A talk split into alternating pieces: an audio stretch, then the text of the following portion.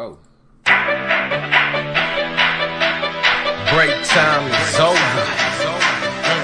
It's CL.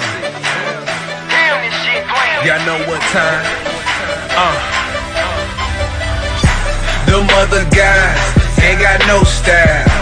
We know what's up before we go down. This is the rundown. This is the rundown. If you ain't know the deal, I bet you know now. This is the fans' voice. You hear them vocab. This what the people need and what they want now. This is the rundown. This is the rundown. If you ain't know the deal, I bet you know now. This is the rundown. This is the rundown. This is the rundown. If you ain't know the deal, I bet you know now. Yeah. Yeah. Hey, what's happening? What up, though? What it do, folks? It's your homie, homie CL, and we back live on the Rundown South. Gotta know that. And I'd like to thank y'all for joining me. However, you join me, I do appreciate it. Hopefully, you came through from the rundown.com, or maybe you're coming through from facebook.com or even twitter.com because we live right now and we doing this thing live because we got the capabilities you know? Why not? So uh today i wanted to get a guest on the line so i could talk about some real subjects. Yeah hold on for a second. See already because we are doing things live there's of course going to be a few things that can go AWOL. And I'm trying to make sure I have everything going according to play. So, you know, last time uh, we had a podcast, we talked with my man um, Couch Coach, and we was doing some like sports stuff. And in the coming weeks, you know, we've had some some protests because people really want change right now. And I've kind of been quiet. I haven't really said too much um, only because I like to be informed, and two, I haven't really heard too much that I could bring to the conversation until now. So, okay. since I have something to say, and I didn't want to talk to myself, I also wanted to get somebody who's very educated on the line, and I have none other than Amber Sherman. Um, some some of you may know her from the Law According to Amber podcast and I know her because we recorded a podcast that no longer exists. Um, but with that out the way, what's going on, Amber? How you doing today? I'm good. How are you? Can't complain. I am. I'm alive. I am, you know, able to stand up straight, and I'm really thankful for that. I agree. So, you know, before we really get into the whole nitty gritty about our topic today, um, I want to give people a quick introduction to who you are and your podcast, um, and you know, just just give them a little bit of an intro so they can kind of get to know who you are. Yeah, sure. Um, like you said, my name is Amber Sherman. I am a native Memphian, so I'm from the South. I am a political consultant and a grad student currently. Um, I have a podcast called The Law According to Amber, and every other Monday we discuss controversial topics with a mixture of legal facts and statistics, and of course my own opinion. So that makes it The Law According to Amber. Mm. And I do enjoy your podcast because you break down some subjects um, that people like me who aren't really you know vested into politics like that and you make it real understandable. And that's kind of why i ended up liking your podcast and join and wanting you to get me to join the last time. So um, i really do appreciate what you are putting out there. I try you know. I try to give the people what they want. And um so like real quick what's what's the latest and greatest with the law according to amber um, well, actually, right now, I just posted yesterday um, on Instagram. And I was taking a little break because I really can't make content right now, like with so much stuff going on, and I really feel like I have to be like in a certain mindset, and I'm just not in that mindset right now. Like, um, I actually was doing an educated voter series. So I was talking to different public officials. I talked to a city councilwoman. Um, I talked to a general sessions court judge, like about what exactly those positions do, um, how do you get into that position, just like interesting questions, like what exactly you tackle. Because I think a lot of times, like similar positions like that, people don't really know what they do, um, but they just know that they're voting for them. So just kind of educate people on each separate position. But a lot of the elected officials I want to interview are busy right now because of one, Corona, and two, like all these protests and all that stuff. So they aren't available anyways. So I thought it was the best idea to like just put it on pause until things kind of cool down here in Memphis because we've been protesting for like almost two weeks now. Okay, so that brings us right into the subject. So you really out there on the front lines of the protests? You know, yeah, like all black bandana and all. You know, so real quick, give me like a a a view of like what's going down on like the street level. Like how how are people really feeling? Like, do they feel like they're making an impact with the protests that they're doing? Um, I feel like they do feel like you know going out there and letting their voices be heard makes an impact, but they also know that it takes like twofold policy as well to like really make some kind of change. I think the biggest issue of Memphis is that like it's it's always been um, the center of the civil rights movement as a city. So when stuff like this happens, people just expect Memphis to react. But I really feel like in this instance where we had three black people killed back to back to back within a three month period, it really puts people in a state of emergency. As I told other people at um, an event I was at, I feel like black people are in a state of emergency because they're just seeing so much trauma in such a short amount of time that it's very um, triggering for people, and that's kind of really jump, putting people to you know jump to action and really pushing them to come out and say something. Like I've seen a lot of people speak out who never go to protest or never would you know normally really even care because they're seeing how real it is. Right. Excuse me. And that that's a big thing, you know, if if people are actually starting to like, you know, stir up emotions in other people by your actions, I, I feel like that is part of what the power of protest does.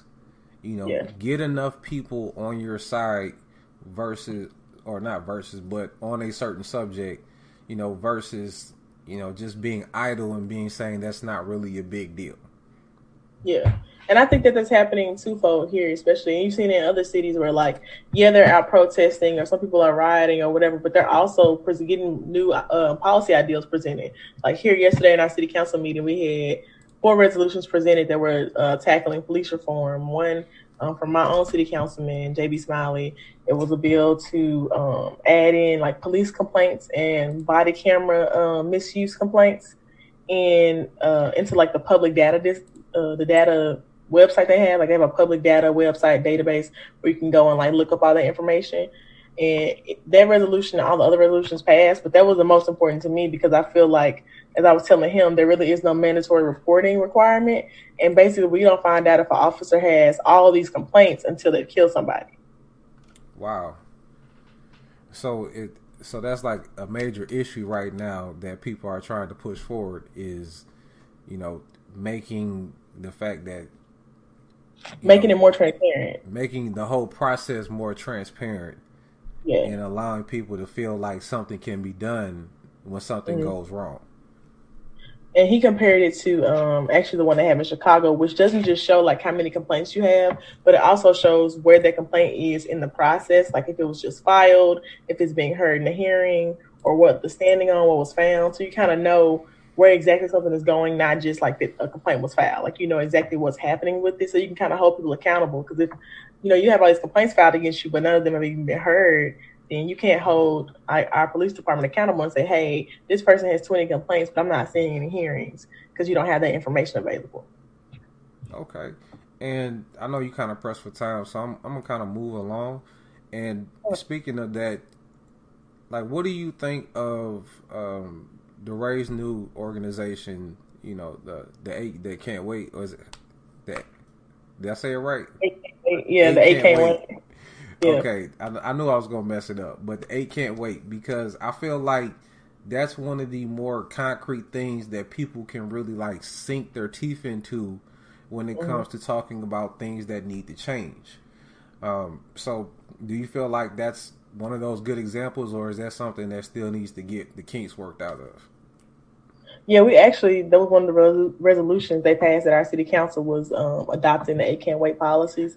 I think the biggest issue I've seen with it with our police department and other police departments when they've been you know trying to adopt those resolutions or get them get the policy approved is like just blowbacks from the police department. Like that they're saying, you know, we already do this or we're coming up with our own policies. This is what our police director said yesterday. He was like, well, some of those were already banned, but we're not talking about some of those that are already banned. We're talking about the ones that aren't and he wants to focus on you know what they've done already. But obviously, there's still an issue people are still being killed. People being killed in Memphis unjustly. So obviously, even if you have three of those, you know, adopted already, there's still an issue because it's still happening. Right.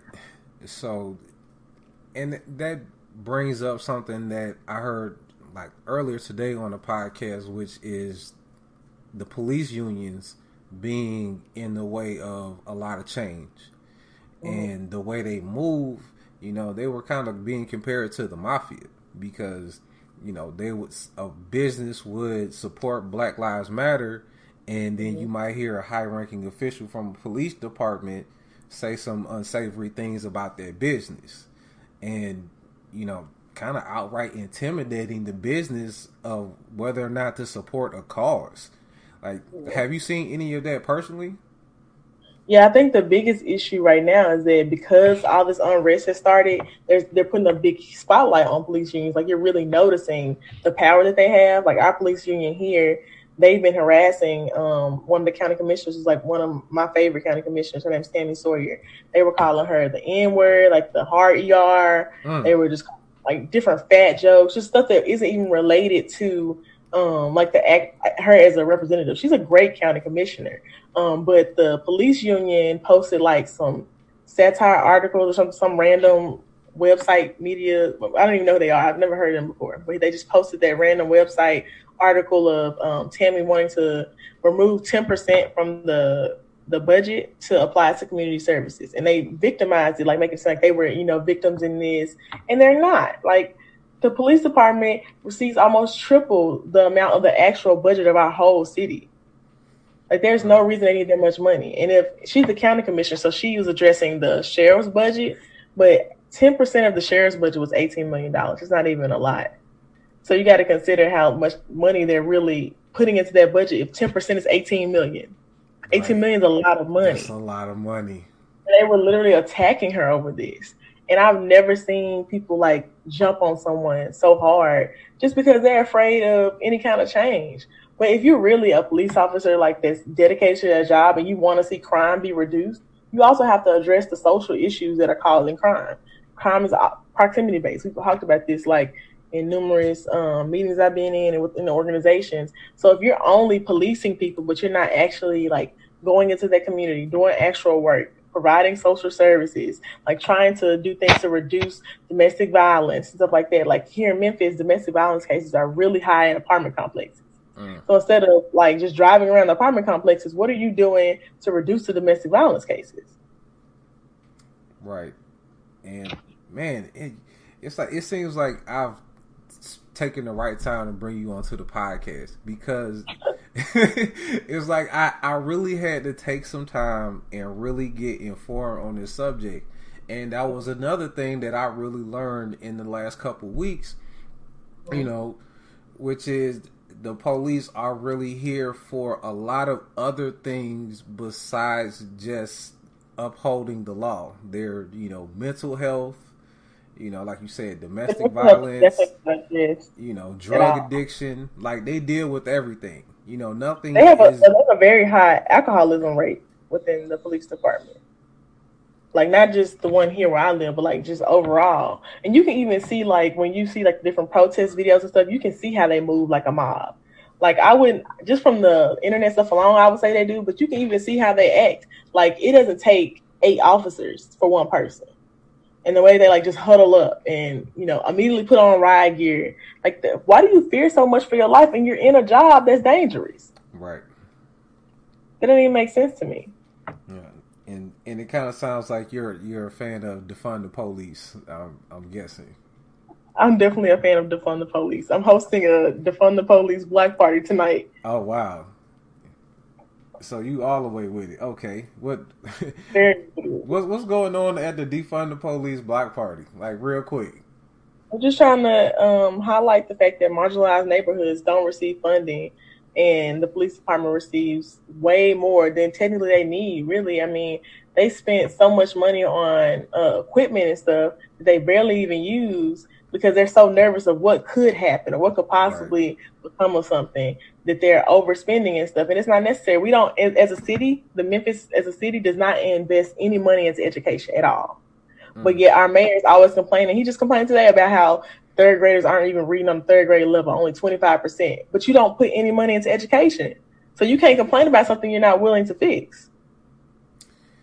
And that's I'm like, that is a thing that is true across the board. You know, they people will complain about things and solutions will be made. They'll be put out there in front of them, and if it's not either to their liking or to their allegiances, then it just gets passed over. Um, I've, I've seen a lot of instances in that, so that that definitely is a an issue that that hits home right there.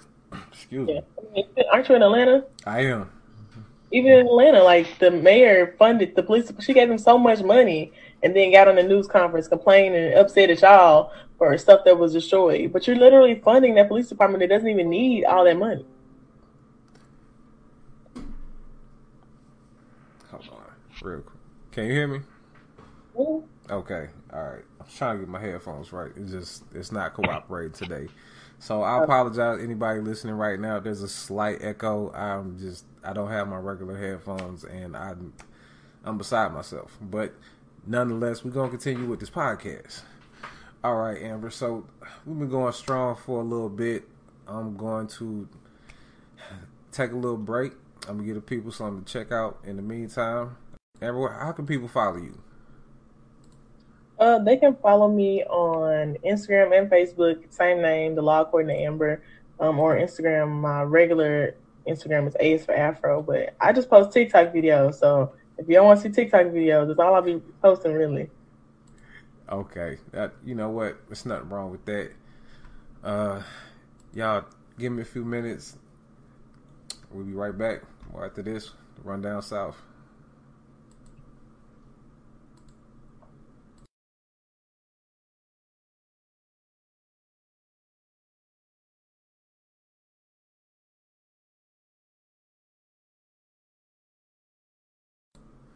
Sorry about that, folks. I know I said I had something for you, but you know, technology. But I ain't leave for that long, so there's always an upside. but uh, we are back once again at the Rundown South on every platform. We are here with Amber Sherman from The Law According to Amber. And we are talking about protests. We are talking about trying to make some real substantial change. Yeah and it's part of the whole reason I had Amber come on my pod is because I had some takes about what we need to do for change. And I wanted to talk to somebody who really knows about politics to see if these are really feasible things that can actually help.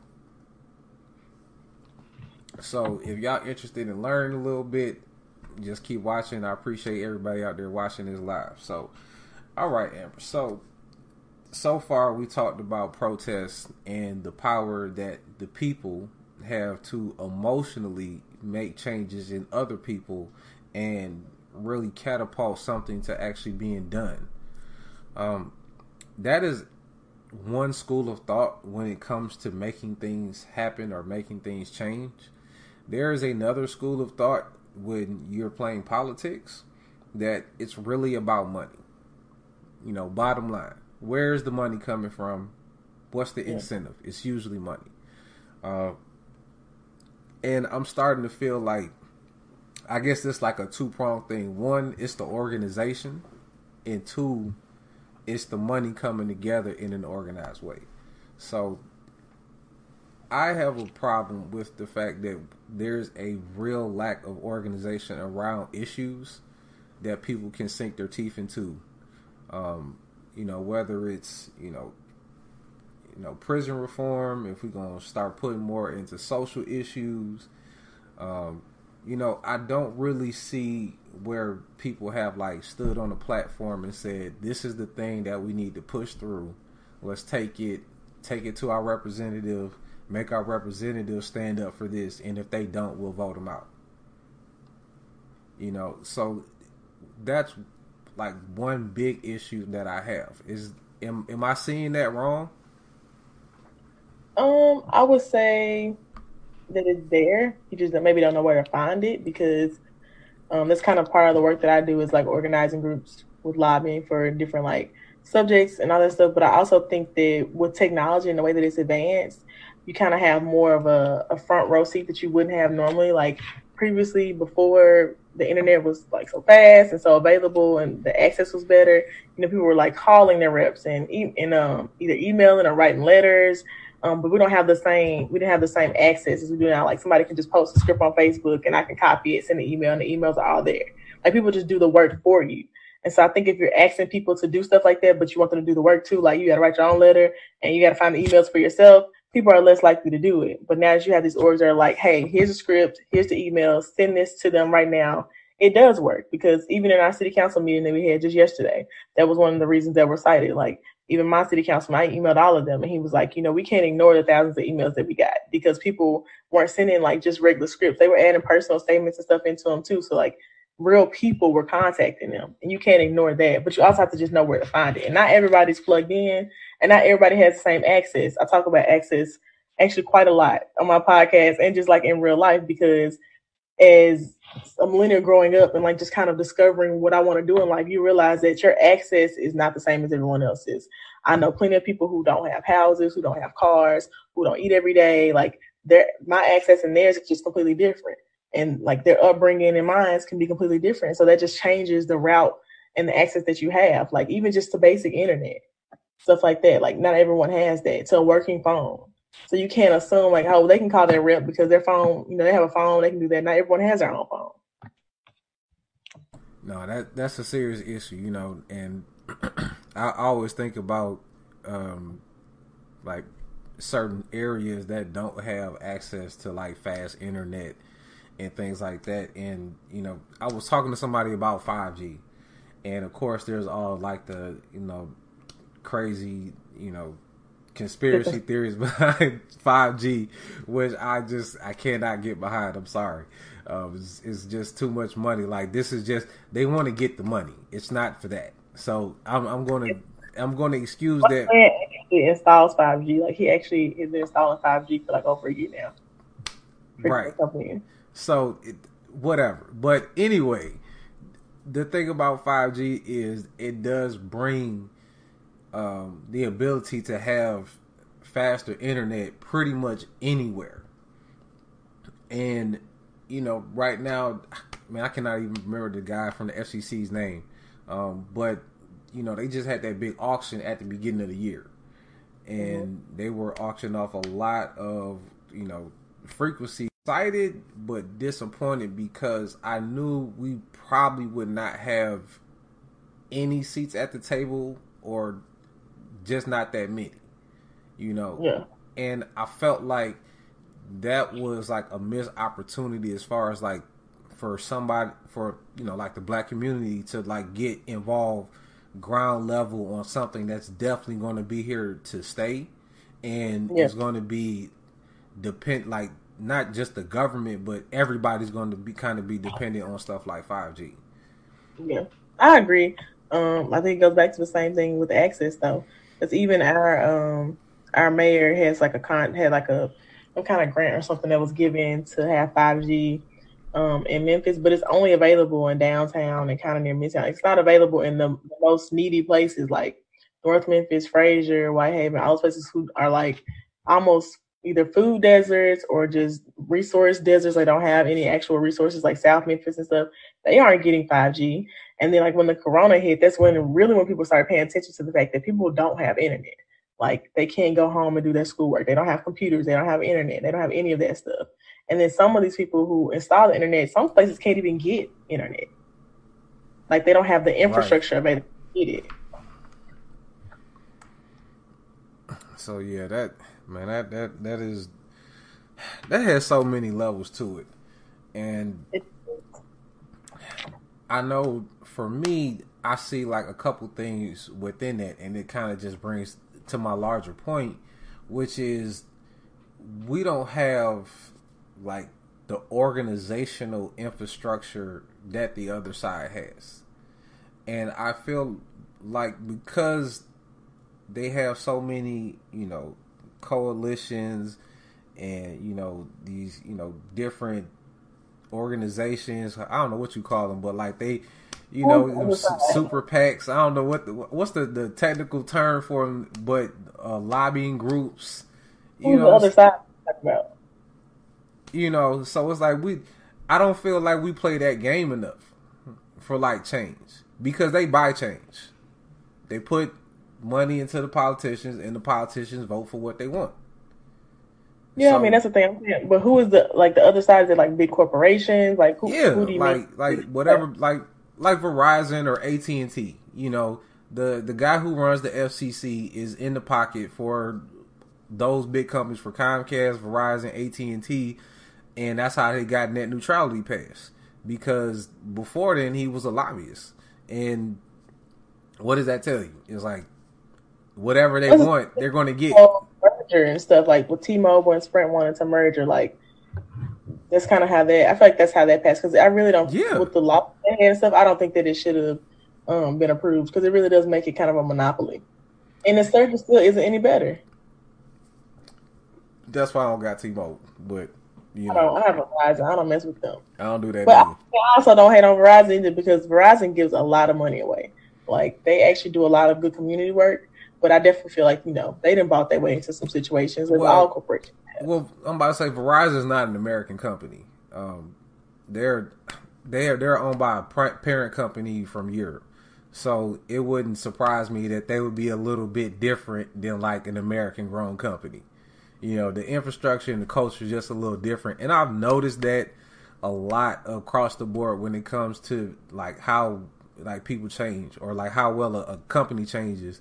You know, I know we've been talking about Target a lot, but uh, Target is actually been some... Target. So, huh?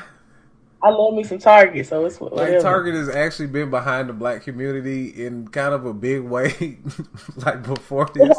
But they've been doing it, like Target. And so it's like, man, the irony.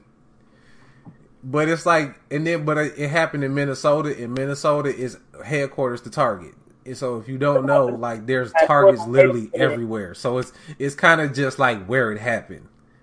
And they said they was fine with it. They was like, we still gonna pay they the employees They, like they, was... they get it. They understand that no real revolution happens without us burning some shit down. Exactly. That's a Midwest company though. You know, East Coast, New York companies, they was a, the statements was a little different. I'm they just putting that out there. I sent a lot of emails out because they've been real shaky. Yes. So I I think there there's something to do with that. Um, but I don't feel like like us as a community, we don't have a lot of these organizations that kind of just like funnel up. You know, I here go an example. Say like if we had like a, a like a big barber and hairstyle union. Um, I don't know what it be, whatever you want to call it. This is just say you know, hair people for America, and if there was some laws that need to be enacted in order for them to make more money. If there was an organization that they paid into, they could also buy a politician to get those laws changed so they can start making more money. But yeah. we don't play that game. I mean, it's all a access and resources thing. They don't have they don't have money to play that game. Like even here, there's actually a very huge um barber and hairstyling community, like cosmetology community, because they tried to pass like a whole bunch of bills here to like deregulate um, hairstyling and stuff in Tennessee, and they came together really quick. They're very organized here. Like they were down okay. in Nashville whenever they needed to be, but they also don't have the money. So the um, it was mainly like the Koch brothers who bought out different like representatives and stuff. Mm-hmm. They had the money to do it, and the representatives they was willing to sell out. So I know a lot of a lot of the bills didn't pass. Like some of the deregulation stuff didn't pass. They actually they were able to garner support, but I mean, there's definitely going to be a discrepancy there because we're not millionaires. Right. And I mean that that is to a certain degree, but that that again, like see, like you said, it works to a certain degree on a small scale. Mm-hmm. And I think we have to start taking stuff like that, and we have to we gotta grow. Like yeah, we have gotta... somebody. It's like if we're going to invest money, it's like we need to start investing into organizing. We put a lot of money into, you know, put, getting people out of jail, which is great, in legal defense, which is great. Um, you know, trying to get people educated, which is great, but there's not a lot of investment into just saying, let's start an organization that can represent everybody across 50 states. You know, I mean, everybody, if you're in it, like if you ever worked in the union, you have to do a thing called pay union dues. And so that's yeah. how the money gets generated to do what you need to do. So I think get it from the standpoint of you have to start at the paying the bail and the legal defenses and all that stuff to even get to that point. Because if I'm say, as me as a regular person, if I go to jail for a crime, I've right. lost my job because I've been in jail, and someone comes a few months later and pays my bill, so I get out, and then my case is dismissed, and a lawyer pays the fee for me to get it expunged. I then have to start all over and get a job and accumulate wealth. So you have to do those beginning steps to even get to the point of investing and putting anything into any, you know, type of investment corp or whatever. Because if we already don't have enough people, because most of them are in jail, we get those people out of jail and we actually rehabilitate them, then we do have a bigger chance of, you know, because you have to realize that also we aren't we're 13% of the population. So we're not a huge point of the population. So we literally either have to get those people who are, you know, in jail or whatever rehabilitated, or you really have to build wealth from our own communities. But that's going to take a lot of money and a lot of resources because not everyone has jobs that pay a lot. I mean, this is. It's all. I think it's all a small step system to get to the big step. Like you right. want to get to the investing, but you got to start small to even get people good paying jobs. Like all of it is tied together. And once you achieve, you know, each thing step by step by step, you're going to get towards, you know, that bigger goal. Because realistically, even white people who had a trust fund or whatever, they still had to, you know, go step by step to achieve building on that trust fund or, you know, making wealth from that. Right. And man, you you you kind of like summed it up real good. Um and I do think that there definitely has to be some of those small steps. Mm-hmm. Um, but I'm also, I guess, from my standpoint, it's like I'm looking at who's already there, mm-hmm. and I'm trying to figure out like what are they doing. It's like what are yeah. the things that y'all are doing right now? It's like because I was like I almost feel like there's not even a model to follow because the people who are organized and have the money aren't mm-hmm. either speaking up or not pushing things forward and making their endorsements more powerful. Um, you know, there's uh, got the small black business people who are are like I know are wealthy and they're not saying shit. Right, and I mean even like the like small black business association. Um, I'm not trying to call them out, but I can think of like one thing that they have like pushed through politically you know, that they like, oh, that's the thing that they did. They may have done it, you know, behind closed doors, and I don't know, you know, who knows. But usually, you know, I say the other side definitely you can find the receipts. You know what I'm yeah. saying? When somebody wants to get it done, it gets done. Yeah. I would think they definitely had a hand in like the COVID aid like how they were able to, um, you know, get their aid provided to small businesses, and even you know people who weren't small businesses but got the money and gave it back. They were able to help hold those people accountable because the guidelines were a little bit too loose, and you know, Congress shady. That's an understatement. Yeah, but, but then people get it who shouldn't have, and then here here goes, you know, Small Business Association holding those people accountable, and even other like small business owners, and just social media in general really was able to hold them accountable to get the money back. So I think they definitely had a hand in that. I don't know what else they had a hand in because I'm not a small business owner, so I'm not like tied right. into the association. But I do pay attention to politics, and I do talk to my congressman every you know every now and again. I do talk to my local officials, so I know that they're doing things, but it involves a heavy amount of work. Like I was live posting and tweeting the city council session yesterday. It takes a lot of work to do all that stuff, and it's for something that I'm doing for free. I can understand how like people just aren't plugged in because it takes so much energy. I mean, I was typing for three hours. Mm. So yeah, you you know, in but you you have a mission. You're trying to push this thing forward. You know. Oh yeah. I, like a lot of other people have been saying, we're not going to have another. It's not going to keep happening over and over again. Like this is the last time I want to let this happen before we just burn everything down and move or something. Like I can't. We can't keep doing this. Like I have never protested this long in my life. This is incredibly draining, and for us to come out of this with no solutions, I will be damned. Right. I know. I know. For me, like I'm. I look at the way to actually make change in a community is through local politics.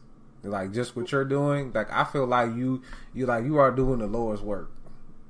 You know, you to a certain degree is like there's like the thing the the cog that you serve and like trying to get the people to get on with the things that's like literally near dear to their hearts and they're probably not even looking up to pay attention. Like that is very much so something that we need out here. Now, for somebody like me who like this is probably as much as I'm comfortable with doing is like having a podcast and having these discussions. Now, besides that, like what else could somebody like me do just to like kind of, you know, get out there local, of course vote. And there was an issue with voting in Georgia yesterday. Surprise. Um, so yeah, and then I heard what was going on. So of course it was like I don't know if I really needed to vote uh, that much because it didn't seem like they was gonna just let me have it. Um, it It I, I felt like I should have, but I you know what I, am gonna be honest with you. Yesterday was my birthday, so like you know it was my yeah, birthday. I, I just I couldn't do it. I, it's like I had some pre-scheduled things beforehand like, before the voting oh. came, and my, my, man said it took him four hours to get out of there, and this was the primary, you know. Token example of voter suppression. I know it was. It was. And I was just like, you know what? I'm, you let them people suppress your vote. That's the thing. That's that's that's that's why I'm gonna have to step up. I know in the actual like the election in November, I'm gonna show up. You know, like primary is mad too, though. Like I know primary is primary matter too because Dems run against each other and Republicans run against each other all the time. But there still can be, you know, a candidate that meets your your needs. Right. Like you have a whole family and stuff. Like so, your priorities are a little bit different. So your count your uh, county commissioners and local city councilmen and all that stuff are really important to you because they decide like basic ordinances and taxes and budgets and stuff like that. And I, I know because I was talking a little bit about this um, with like the stuff that Killer Mike said. You know, mm-hmm. being a bully at the at the ballot and getting them district attorneys up out of there, and I was like, man, that sounds so great when you say it. Um, but of course, um, if you ever been in Georgia, there there's or um, excuse me, if you ever been to Atlanta, you have to realize there's Atlanta and then there's Georgia. Yeah. Just like if you ever been to Memphis, you realize there's Memphis and then there's Tennessee. Tennessee, yes, yes. I I know. I've, I've rode through plenty of times. I I I just know where to stop. So I like to express it as the state of Memphis because we're definitely a whole state. and you know, so it's there is a thing to where like you know, you kind of like you feel like in your everyday life when you go to mm-hmm. the ballot box that it might do something, but like people who already have that inert sense that they know like Georgia is happening around them, it will mm-hmm. feel like like it's a little bit of something to overcome. Feels doom and gloom. Yeah, I understand. I mean, I live in Tennessee, so I get it. It feels very doom and gloom at times.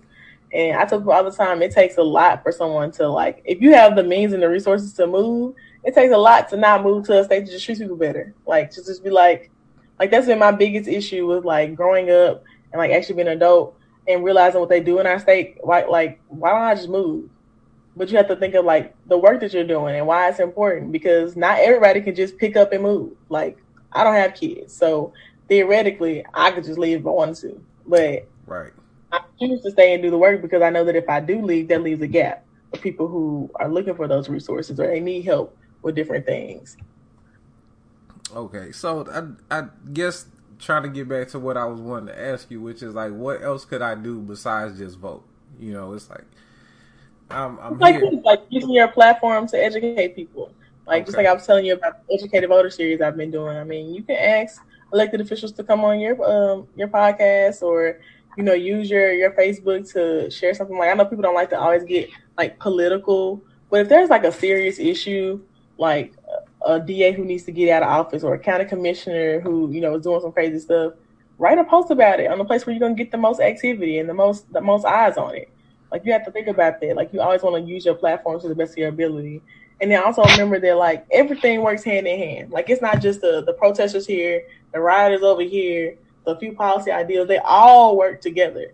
So like you have to use all of that together and know that you know with the protests going on, and then a few riots here and there, and then some policy stuff that's been like on the back burner. You can use that pressure to bring that back up because you see the mayor, she was just chilling right. until y'all start stuff down.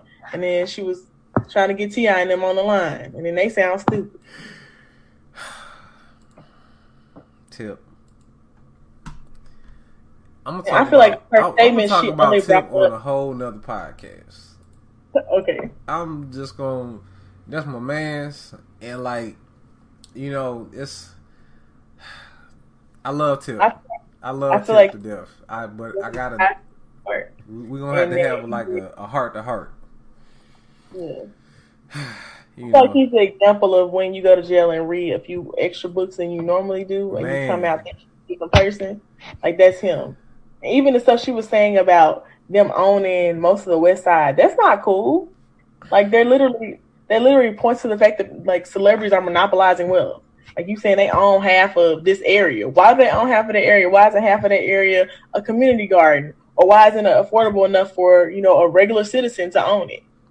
Right. Well, uh, that that is definitely something, but I I think that's they're kind of following the the Master P uh, model, which is like we buy the block up and our people ain't got to go nowhere because they'll come gentrify your stuff in a minute. They you know what I'm saying? Like as soon as they can zone it up right and get enough land and get enough people to agree you up out of there. You know ask some folks up on Franklin Road and everybody over here by this stadium uh, over here in Cobb County. Like folk had whole houses and they had to get up out of there you know because yeah. they needed to run I, some I would agree with that if it was an investment property like the stuff they own people aren't living there for free. Like right. it's an investment property, and they, it's properties they're building up. So they're making. They bought them to make money. They didn't buy them to save people from losing their houses. Like if the intent was different, if they said, "Oh, you know, this whole block is sixty plus older married couples, and they all often lose their houses. I'm gonna buy it up and pay their mortgages off." Okay. But that's not what they did. They bought up land so they could build properties on it, so they could tax people hella money for so they could make money. It's just basic capitalism. Like right. there's no and, charity or relation in that. You know, I I get what you're saying. It was like I, it's like I feel like there there's always the intent to make money when you spend money. You know, in some sort of way. Like, of course, you can do some some greater good like you said, like you know, pay off some mortgages and keep you from losing your home. Like if that, I guess if that was a real issue and if something came up like that and that's not what they did, then like you know that would be kind of foul. But I'm just gonna speak in generalities. Like I know when they bought it up, they definitely was looking to make money off of it, and you know, I guess like the thing that I would look for is like once you make money off the community is like, is it coming back in, or is like, or is it leaving?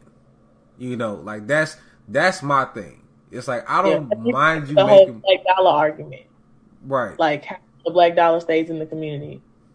Exactly. So if if that is the object, is to build an infrastructure where the money can just you know facilitate and circulate around, then I'm okay. I don't even mind. because it's it's capitalism is is how the economy works. It's you know supply and demand. Throw all them terms out there. You know what I'm saying? Um, you got all that stuff going on at work. And so, like, I don't, I don't really have too much of an issue if that's the thing, but I would, I would have a little bit of an issue. Not like, I'm not, I wouldn't boycott Ti if the if the the money was leaving, but I would feel some type of way. It's like, bro, you brought out the block, and then you going out there, and then you just let them folk just, you know, come do that. You know, it, it I I feel some type, but I ain't gonna front to you.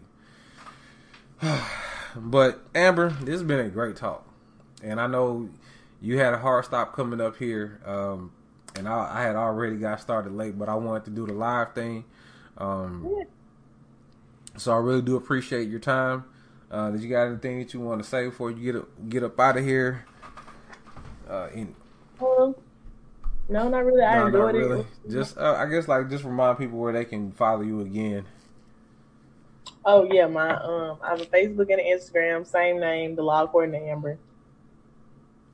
All right, and everybody out there, I am CL Palmer. Uh, or I'm at CL the main event on everything. You can follow the show at the Rundown South on every single platform.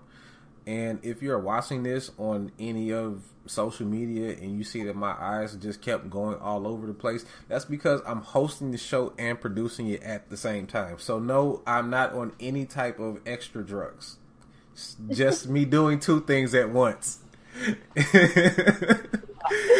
but I appreciate everybody out there giving me some time and giving me your ears. I hope y'all learned something and y'all really had, um, you know, maybe you got something that you want to do now that you've heard learned for real.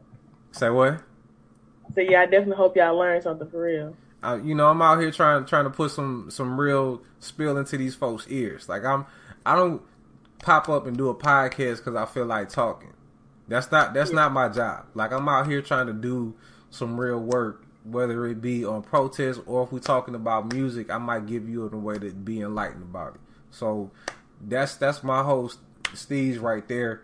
Um, like I said, appreciate everybody out there for watching, listening, and um, we out here. Peace.